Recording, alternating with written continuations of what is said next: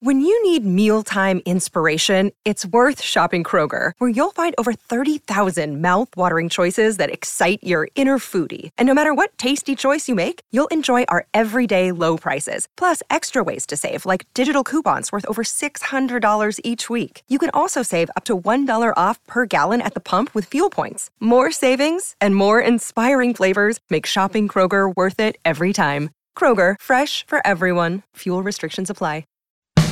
Today on Something You Should Know, people don't like unsolicited advice. So I have some advice on giving unsolicited advice that works much better. Then, what if you could craft a life that made you luckier, where things just go your way?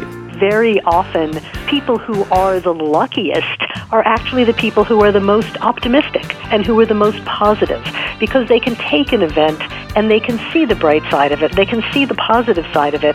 Also, a list of things you should not buy at the supermarket that will save you some real money. And we all tend to tell ourselves stories, negative stories, about why things happen or don't happen. And yet, from the research I did, you know, a good ninety percent plus of the time, these stories that we tell ourselves aren't true. Um, if a good part of the time I'm making myself miserable with these stories, then I've got to do my part individually to change this, to make my life better. All this today on Something You Should Know. If you have to hire someone, what's the best way? Referrals? Well, maybe that could work. But just because somebody knows somebody who knows you doesn't necessarily mean they're qualified. Or you could pull out that file of random resumes that came in during the last six months. Maybe there's somebody in there. Maybe. Now, I, if you're hiring, you need Indeed. Indeed is your matching and hiring platform with over three hundred fifty million global monthly visitors, according to Indeed data, and a matching engine that helps you find quality candidates fast. As a business owner, I've found that hiring the right people, well, there's just nothing more important. Don't leave it to chance or a referral or a random resume. Use Indeed. In the minute I've been talking to you, twenty-three hires were made on Indeed, according to Indeed data worldwide. Indeed's matching engine is constantly learning from your preferences. So the more you use Indeed, the better it gets. And listeners of this show will get a seventy-five dollars sponsored job credit to get your jobs more visibility at Indeed.com slash something. Just go to Indeed.com slash something right now and support this show by saying you heard about Indeed on Something You Should Know. Indeed.com slash something. Terms and conditions apply. Need to hire? Oh, you need Indeed. Something You Should Know. Fascinating intel, the world's top experts, and practical advice you can use in your life. Today, Something You Should Know with Mike Carruthers. I want to start the podcast today with a piece of advice about giving people advice which they probably won't listen to anyway. It is our desire to help people, and part of helping people is to offer them advice. Trouble is that people don't usually take it. You know this because people probably try to tell you how to eat or drink or vote or dress, and you, you don't listen to them either. So why doesn't offering unsolicited advice work? Well, research indicates that whenever someone tells us what to do and how to do it, we respond with a defensive defiance because we want to maximize our personal freedom and our own decision-making. It's just human nature. So if unsolicited advice doesn't work, what does work? Well, research on observational learning suggests that while people will resist unsolicited advice and instruction, they will follow the behaviors of others, especially when there appears to be good and reinforcing outcomes from those behaviors. So instead of telling people what to do, you should model the behavior yourself and then be quiet. Now, the problem with this is I've just told you what to do. So telling you this completely contradicts everything I just told you, and you're probably not going to listen to me anyway. And that is something you should know. Does it ever seem to you that some people, other people, have all the luck that they just navigate through life winning more than others, winning more than you? Well, what if you could be one of those people who everyone else thinks is so lucky? Well, there does seem to be a way, according to Janice Kaplan. She's a writer and editor. She's the former editor-in-chief of Parade Magazine, and she has a new book out called How Luck Happens, Using the Science of Luck to Transform Work, Love, and Life. Hey, Janice, welcome. Thanks. It's great to be with you. So I want to uh, clarify what, what you mean by luck, because I think what you don't mean by luck and what other people sometimes do mean by luck is you don't mean that if I knew what you knew or if I read your book, I'd be hitting the lottery every week, because that's not what the kind of luck you're talking about. Right. Lotter- lotteries are about random chance. And uh, by the way, most lottery winners end up miserable anyway, so that's not that's not a very lucky thing. Um, the fun of writing this book was really turning the definition of luck a little bit on its head um, and saying that luck isn't just random chance. I looked at luck as having three strands. One of them is chance, but put that to the side. The other two are talent and hard work. And by talent, I don't mean that you have to be Meryl Streep, though it can't hurt. Um, Um, but talent means recognizing opportunities, seeing possibilities, taking some chances. And hard work is hard work. And if you focus on those two, there's a good chance that you're going to be able to create a life that actually looks lucky. It looks like luck to other people, but you know when you look at it that you've actually put all of those pieces in place to make it happen. Well, I, I, I can relate to that. I mean, people have said to me how lucky I am, but I've worked hard for what I've had. But I do know people who seemingly, and maybe it's that's the key word here, seemingly have been the, the um, recipient of amazing luck through circumstance that and didn't work that hard. They just happened to fall into it. Sure, you know, things uh, things can happen uh, all all the time, of course, but I think what we're really looking at is how do you create a lucky life? How do you have not just a single incident that looks lucky, but that whole lucky life? And if somebody has fallen into something that's positive, um, and they can continue to make it positive, and they can continue to use that talent and hard work to grow the luck, Then, then they have created something. Very often people get what looks to be like a lucky break, looks like they've had a huge advantage, and they don't know what to do with it um, right, because they're right. not prepared for it, or they don't have the, they don't have the interest in making it go on. And ultimately, that's not a very lucky outcome. Well, and on the other hand, uh, we all probably know people who seem to have had a very unlucky life, that things always seem to go wrong for them. That's an interesting uh, perspective that a lot of people do have. They think of themselves as unlucky. And I wonder if they actually are, or I wonder if it's how we're perceiving ourselves and our own opportunities. Um, I think very often people who are the luckiest are actually the people who are the most optimistic and who are the most positive, because they can take an event and they can see the bright side of it. They can see the positive side of it, and then they can move forward from there. And the research actually shows that that people who think of themselves as lucky tend to become more lucky. There was actually a, a very amusing experiment that was done out of uh, the U K by a, a researcher named Richard Wiseman, who's also written a lot about luck. And he gave people Um, who called themselves either lucky or unlucky a newspaper and asked them to count how many photographs were in the newspaper. And on about page three, he had written, "Stop counting right now. Uh, tell the researcher you saw this and you'll win one hundred pounds and can go home, you know, one hundred dollars and can go home." Well, the people who thought of themselves as lucky tended to see that because they were open to things, they were had a, a better a, ability to look widely around them. The people who thought of themselves as unlucky didn't even see that notice in the paper, and they just kept counting the photographs. And I, I just find that story really lovely because it does show that luck is sometimes right in front of us, um, and we truly, literally don't take it because we're just not noticing, or we're just too scared, or we're not paying enough attention. Well, and I would imagine that you would agree that optimism plays a, a part in this. You seldom see somebody who's one of those real negative person complaining about how lucky they are. Um, and we...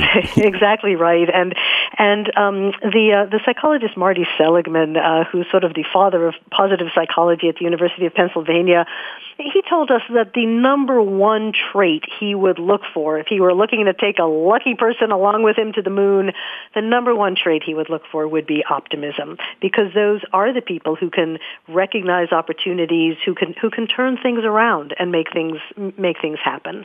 So how do I create a lucky life? I think the first thing is knowing what you want, uh, knowing what you're aiming for. And that can change over the course of a life, but but you have to be focused on something. You have to be aiming towards something, because then you're able to let other people know what it is that you want. And those people can sometimes help you find something specific that way.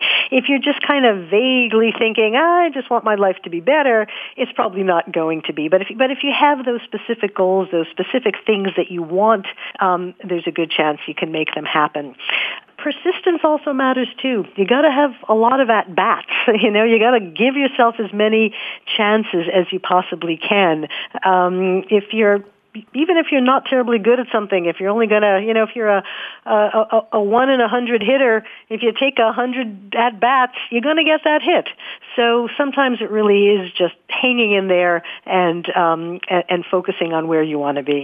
But sometimes it isn't just hanging in there, because you're, you've got a bad idea or you're barking up the wrong tree, and persistence might be your enemy. Yeah, that's a really great point. And, you know, because there are always those stories that we all find so inspiring that, you know, John Grisham, who was sold, I think, you know, two hundred seventy-five million books um, worldwide, was turned down by by twenty-eight publishers before his first book got published. And the same with Doctor Seuss. And, you know, Harry Potter was turned down by, I think, twelve publishers before before that got published.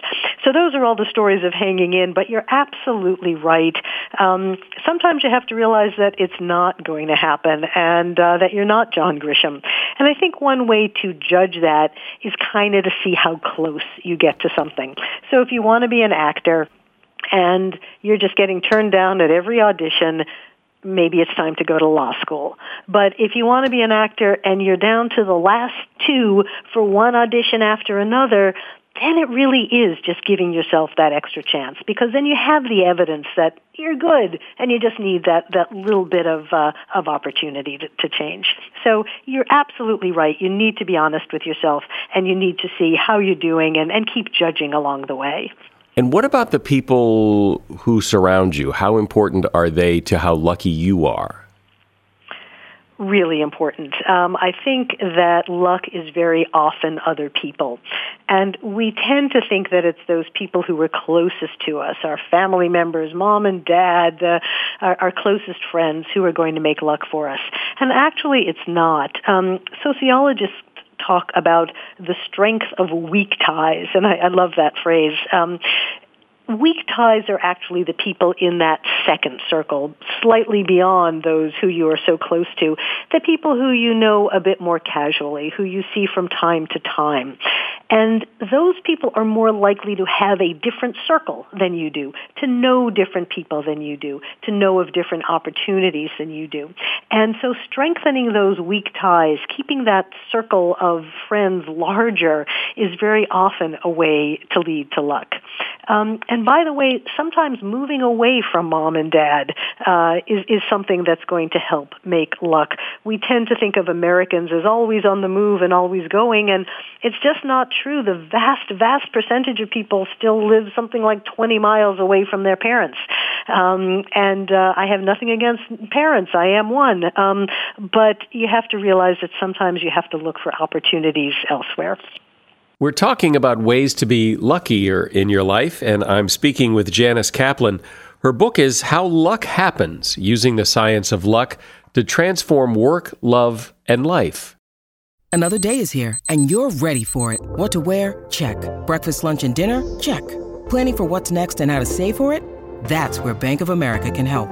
For your financial to-dos, Bank of America has experts ready to help get you closer to your goals. Get started at one of our local financial centers or twenty-four seven in our mobile banking app. Find a location near you at bankofamerica.com slash talk to us. What would you like the power to do? Mobile banking requires downloading the app and is only available for select devices. Message and data rates may apply. Bank of America N A member F D I C. As a listener to Something You Should Know, I can only assume that you are someone who likes to learn about new and interesting things and bring more knowledge to work for you in your everyday life. I mean, that's kind of what Something You Should Know is all about. And so I want to invite you to listen to another podcast called TED Talks Daily. Now, you know about TED Talks, right? Many of the guests on Something You Should Know have done TED Talks. Well, you see, TED Talks Daily is a podcast that brings you a new TED Talk every weekday in less than fifteen minutes. Join host Elise Hugh. She goes beyond the headlines, so you can hear about the big ideas shaping our future. Learn about things like sustainable fashion, embracing your entrepreneurial spirit, the future of robotics, and so much more. Like I said, if you like this podcast, Something You Should Know, I'm pretty sure you're going to like TED Talks Daily. And you get TED Talks Daily wherever you get your podcasts. You know, Janice, you're talking about, you know, living close to your parents, living close to home, and the influence that that has on your life. It also seems that being around those people that you grew up with, your family and your friends that you grew up with, these are people that are invested in you staying who you are, that and not becoming somebody else and not growing too much. Yes? I think that's absolutely right, and that is why uh, having a different perspective and uh, being able to have that wider circle um, can, can make a big difference. But it does seem that a lot of the lucky events that happen, you know, is a result of the person that you're sitting next to on the plane or someone you meet somewhere at a party, that that there is that that random meeting that does seem to drive a lot of lucky circumstances. It, it's possibly a dangerous attitude to have, that everything is unplanned, and so I just have to wait for that. I, I spoke to one um, uh, entrepreneur who has a very successful company right now, and he said to me, oh, my entire life has been based on luck. A random event. I happened to be seated next to an investor at a dinner uh, who liked my idea some years ago, put money into it, and and and that was it. Can you imagine? My whole life was based on just where I happened to be seated. Well, that's a great story, isn't it? That's a really nice story to tell, except if you take it back, you realize that a lot more went into it, um, that he did have that wide circle of people that he had been that he had been building and cultivating. He had this great idea for a company that he had been working on for months and months and, and trying to develop. Uh, somebody who knew about him in that circle of weaker ties had invited him to that dinner because he wanted him to meet the investor. When he sat down next to the investor, he knew exactly what to say to him. He had a great pitch to give to him. So it looks like random chance, but I can tell you that if I had been the one who was randomly seated next to that investor, I would not now have a one hundred million dollars company. So I think it's very much that combination of what we've put into place, what we have prepared for, and then being able to take advantage of what look like random events. Yeah, you have to be prepared for when those events happen, but you can't plan on those events. They they happen when they happen with whoever they happen with. Like the guy, it happened to, I can think of several cases in my life, my father's life, where it was the guy sitting next to you who knew a guy that had this thing, and it all worked out. And but it wouldn't, as you say, it wouldn't have all worked out if all those other things weren't in place as well. But that was a factor. It was a random event that kind of triggered it, but then all those other things were in place as well. Right, and, and I think there's sometimes a good chance that if those that if that random event hadn't happened, it might have been a different one. Sure, um, right, and right. You might have ended up in a slightly different place than you are now, but if you knew that you were looking to make something happen, you would have made it happen. Do you think, is it your experience that people who you would consider lucky and who consider themselves lucky are always lucky, or do they have bad luck streaks, or or what? Yeah, I, I think, again, bad luck is sometimes how you look at it. And when you're in the midst of a situation, it can feel like bad luck. Um, when you are able to kind of pull back from that momentary situation and look at all of the paths that you might be able to take, uh, you can start to feel not quite as stuck. Um, I love the story of the author Lee Child, who I worked with back when I was uh, editor of Parade. And uh, Lee, of course, is the author of the internationally best-selling Jack Reacher thriller thrillers that were made into the movie starring Tom Cruise. And Lee only started writing those books after he was fired from his job as a television uh, director, which he had held for about a dozen years. And he told me he had expected to stay in that job forever. And he was furious when he got fired. Management had changed, and he had a wife, and he had a kid, and he had a mortgage and a car, and what was he supposed to do? Um, well, he took some of that anger into doing into trying to think of it as an opportunity and doing something he had always wanted, which was to write. Now, when you've been fired from your job, you don't necessarily know that you're going to end up being an internationally best-selling author. Um, but if you can try to take what seems to be bad luck and try to see it as an opportunity, try to say, okay, nothing I can do about this except think about what the next step is, then maybe you can turn it into something positive.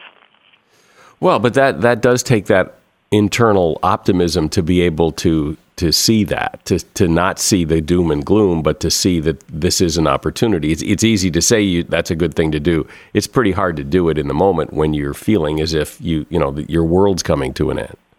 Absolutely. And um, I'm not suggesting that it's easy, but I, I do think that having that resilience, having that strength, having that positive outlook really can be what makes you start to look lucky uh, when you look back or when other people look over at you. What else about luck, when you looked at this, what else about luck surprised you? I think one of the things I was most surprised by was um, the idea that um, uh, you need to, what we call zig when others zag, that sometimes the most successful people go in unexpected directions. So, you know, I'm a, I'm pretty straight arrow. I, I usually think that you're supposed to follow the straight path and and, and, and go straight ahead and uh, keep doing what, you know, keep plodding along and you're going to be successful. But it turns out that very often taking a different direction than others are can lead to success. And I'll I'll, I'll tell you one story from that. Um, back when I was a T V producer, I I worked with um, uh, a guy at Fox named Mike Darnell, and uh, this was some years ago. And Mike was really at the very forefront of starting reality television.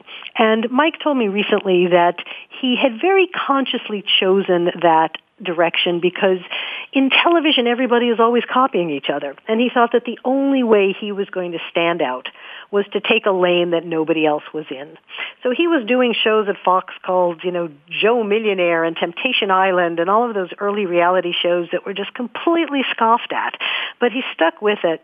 And um, then uh, when a, a guy from the U K came in to, to pitch a show, he was a reality show, he was one of the only people willing to take a meeting with him, bought his show, put it on the air. You may have heard of it. It's called American Idol. And um, it, of course, became one of the biggest shows in television history. And Mike was very ardent that he had that success because he went into a different lane, because he zigged when others zagged, because he was willing to, to be a little bit different. And um, again, uh, it's not always going to work, and there are times when you definitely don't want to be too different. Um, but uh, it is worth thinking about and, and worth sometimes giving yourself that opportunity. There is this image that some people, some people who are seemingly lucky, you know, they, they put all their eggs in one basket. They they they just, they closed their eyes and rolled the dice and, and wow, look what happened. And that that that kind of reckless attitude is part of luck. Right, and I think it's a very dangerous myth that we have developed around entrepreneurs that, um, you know, they've thrown everything uh, into what they do and they have no backup plan. And and um, I actually looked a little bit more in depth at a couple of companies, including Warby Parker and some of the other uh, big recent startups, uh, looked uh, looked back at Kate Spade, and and those myths really don't hold up. Um, they really all did have some caution behind them. Uh, they sure were throwing themselves into these businesses, working really hard for them, but they also knew that the odds weren't one hundred percent, and they had something that they were willing to, to turn to uh, if it didn't work out. And um, I think over and over again, that's that's an important lesson to have, that we all know that we're going to diversify if we're if we're buying stocks. Stocks, well, we probably want to diversify in our lives a little bit also. Well, it does seem from what you're saying that, that in many ways, luck is kind of an illusion, that luck when we think of luck, it isn't, you know, magic. It's it's a, the result of, of hard work and knowing what you're doing and, and persevering and all of that. Janice Kaplan has been my guest. She's the former editor-in-chief of Parade Magazine, and her new book is called How Luck Happens, Using the Science of Luck to Transform Work, Love, and Life. Thanks, Janice. Great to talk to you. Okay, Thank you, you too. So much. Bye-bye. It's a pleasure. Take care. Bye-bye. Until it was pointed out to me uh, several years ago, I guess, I never really realized that I and you, we are constantly telling ourselves stories. Here's a perfect example. You send an important email to someone that requires an immediate response, and you don't get one, at least not right away. So what do you do? You immediately start telling yourself why. You start filling in the blanks and creating reasons why that other person hasn't written you back. And it's almost always negative, and it's almost never the real reason the person didn't write you back. We all tend to do this over and over again. And for one thing, it can cause a lot of undue stress. And for another thing, it can get you in trouble, especially if you start to actually believe the story you made up and you act on that. So what's going on here? Scott Gornto is a therapist and author of a book called The Stories We Tell Ourselves. Stop jumping to conclusions, free yourself from anxiety, transform your relationships.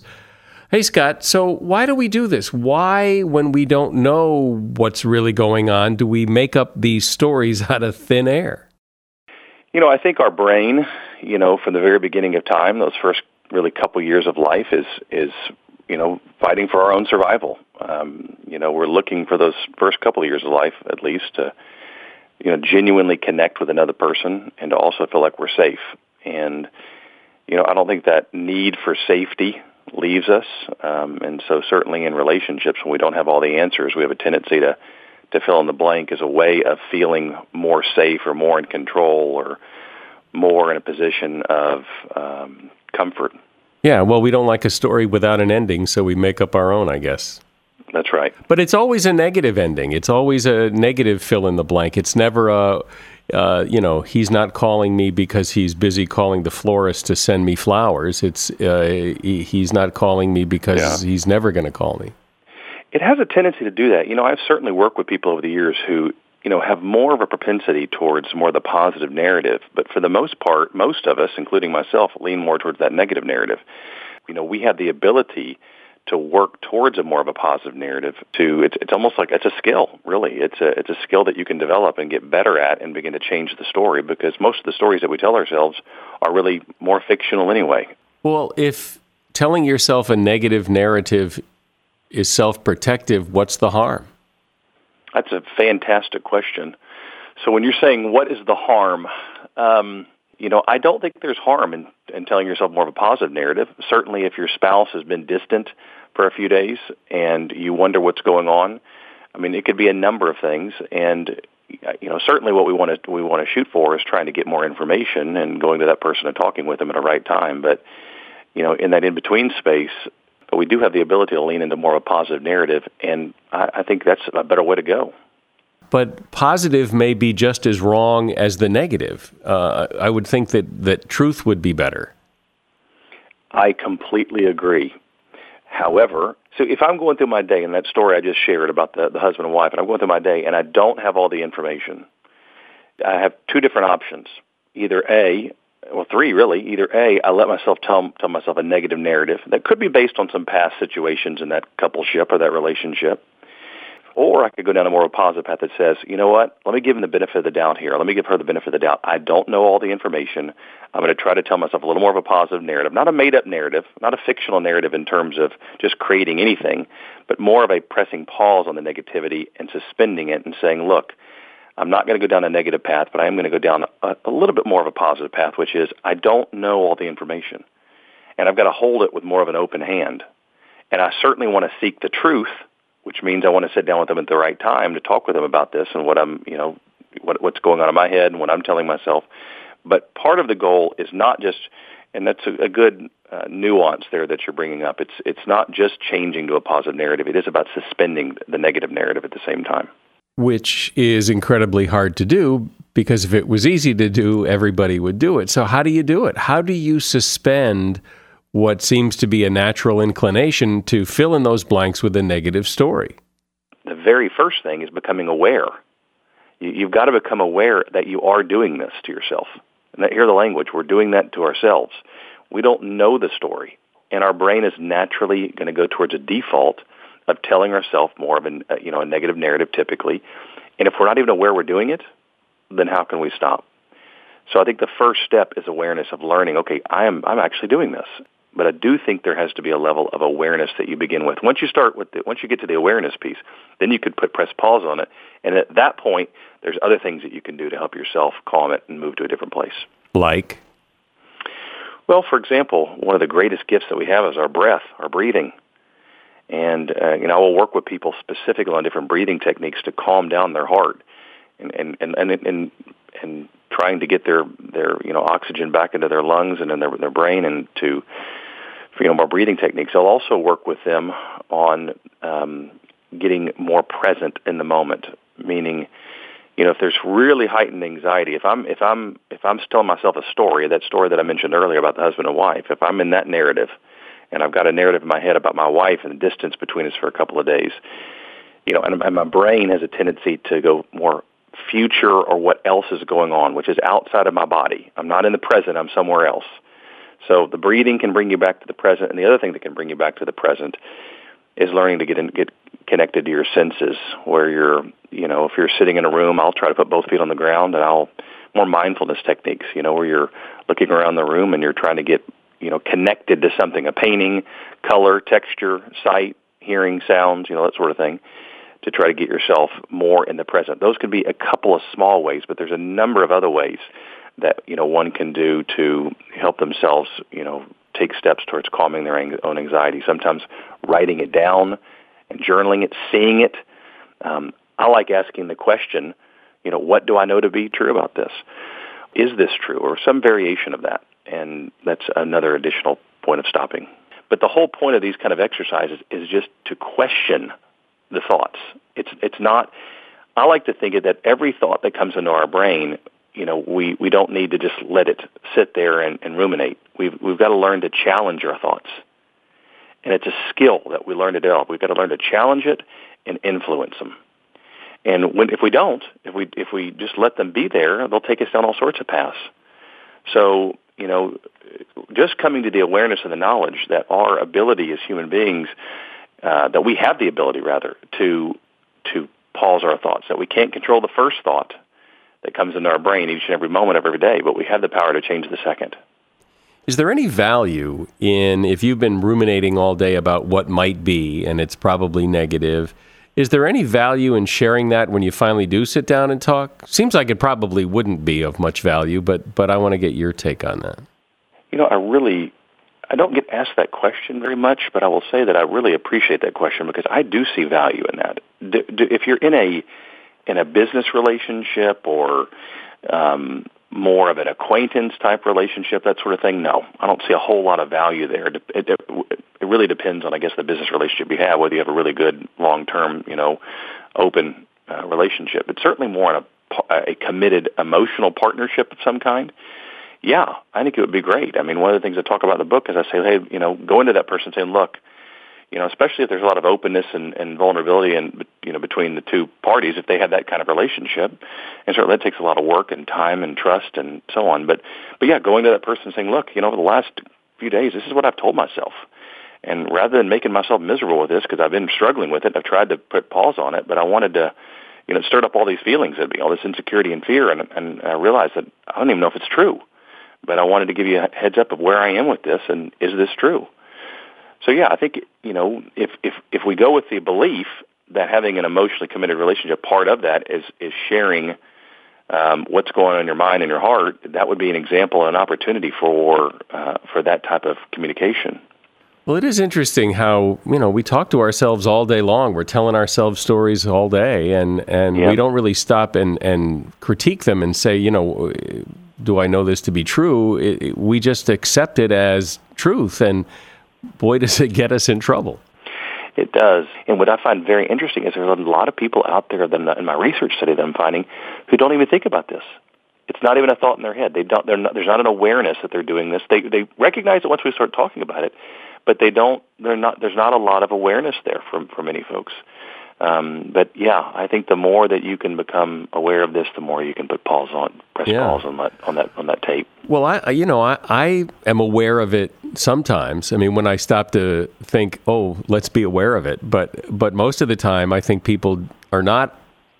You know, it's a very conscious effort to say, hey, wait, wait a minute, wait, wait, look, look where my mind is taking me, um, yeah. and and question it rather than just let your mind take you where it takes you and accept it as reality. And boy, it, it really does help when you can put the brakes on and say, well, no, wait a minute, I, I don't know that to be true. I don't know that that's the reason this person's acting this way, or they haven't called me back, or where where where am I coming up with this? This is just fantasy. Yeah. You and I can talk about this and be thinking about it for the next few minutes, right? But then we're going to go throughout our day and be caught in another story. And then how do you remind yourself to get good at this? And it's a skill that you develop. I mean, I'm, you know, I've been doing this for almost twenty years. I'm still getting good at this and getting better at it. It's definitely a skill that you have to hone in. And sometimes I'm doing it really well, and sometimes I'm, um, I get stuck. You've been doing it twenty years and you're still trying? Well, that's discouraging, because if you can't nail it, then how the hell am I going to nail it? uh Well, I'm no, uh, you know, at the same time, I'm a human being. I would say that, you know, if I had to give a, if if I had to say how I was doing twenty years ago compared to now, if I rated myself on a scale of one to ten, I probably would say that I was, a, you know, a two or a three on awareness of this. And the better I, I, the more awareness I got, the more skilled I got at this, the more training I did with this, I'm probably at a seven or eight, maybe even a nine at times. You know, there's, and so it's certainly something you can improve on. But, you know, as human beings, we're, it's development and change is something we do for the rest of our life. You know, um, you know, so it's it's something you've got to to keep working at. But I would say there's folks that out there who, you know, they'll they'll you know they'll put a rubber band around their, their wrist, and they'll, you know, keep it on there, or a bracelet of some kind that, that reminds them, um, you know, to tell themselves a different story or to pause that story. You know, what's interesting is that when, when this happens, and then when you go find out what the real story is, and most of the time it isn't what you've been thinking. Uh, we don't use that as evidence for the next time. We we discount it and say, well, yeah, but that was last time. But now this is really what's going on. Yeah, you think you would. Yeah, you think, think you would. would. You know, you, yeah, you think you would. We, you know, we would build on that past experience. If you keep that in the forefront of your mind, that could be helpful, or that could be a reminder. That can that can be one of the conversations that you can have in your head in the moment. Is a okay. I'm getting myself stuck with this. Remember last time it was this. Let's see if that can help in this moment. From the research I did, you know, a good ninety percent plus. I mean, it's ninety, ninety percent plus uh, of the time these stories that we tell ourselves aren't true, um, that I found in the research study I did. The the the, the work that I've, you know, there are, there are times certainly that these stories are true, and, and the reality is we don't have any control over what other people's behavior is, and uh, but we do have control. If, if, if there's an element here that we could say, hey, if a good part of the time I'm making myself miserable with these stories and I'm allowing this to happen, then I've got to do my part individually to change this, to make my life better. I can't control what other people do, and if they do something that's causing me a lot of pain, I'm going to have to work through that pain and go through the grieving process. I'm going to have to, I, I can't, you know, there's, this is not a recipe for avoiding pain for, from other people's behavior, but it is a recipe for, for turning down your own pain and causing your own self-harm. Well, I think the, the simplest advice you gave is the best advice, which is to just be aware that you're doing it, that you're making up these stories, filling in these blanks, because, you know, we don't like a vacuum. We don't we don't like the unknown, so we, we make up our own reality, and and usually it does us absolutely no good. Scott Gornto has been my guest. He is a therapist and author of the book, The Stories We Tell Ourselves. Stop Jumping to Conclusions, Free Yourself from Anxiety, Transform Your Relationships. There's a link to his book in the show notes. Thanks, Scott. You bet. Well, I enjoyed it and always enjoy talking with you. If your goal is to save as much money as possible at the grocery store, and why wouldn't that be your goal? Because you don't want your goal to be to spend as much money as possible at the grocery store. So if saving money sounds like a good idea to you, there are a few items you should seriously consider not buying at the grocery store. Organic onions and avocados, for example. These two items are naturally pesticide-free. The same goes for most produce with non-edible skin, including banana and garlic. There really isn't any reason to buy organic versions of these, and you will save money if you don't. Swordfish. Because swordfish is scarce, swordfish is expensive, and it also contains unusually high levels of mercury. Buy halibut instead. It's a lot cheaper and cleaner and has fewer calories. Gluten-free baked goods are another ripoff because they cost about three times as much as regular baked goods, and gluten-free goodies don't have any fewer calories or any more nutrients than products with gluten. So unless you've been diagnosed with celiac disease, you're really wasting money on gluten-free products. And finally, SpongeBob anything. If and, and I love SpongeBob, so I don't mean to pick on him, but the point is that if if you're buying products that have your favorite cartoon characters on the packaging, you're paying more for that product because they have to pay the rights and the marketing fees for using SpongeBob or whoever else on those products. And that is something you should know. A reminder that we have great sponsors on this podcast.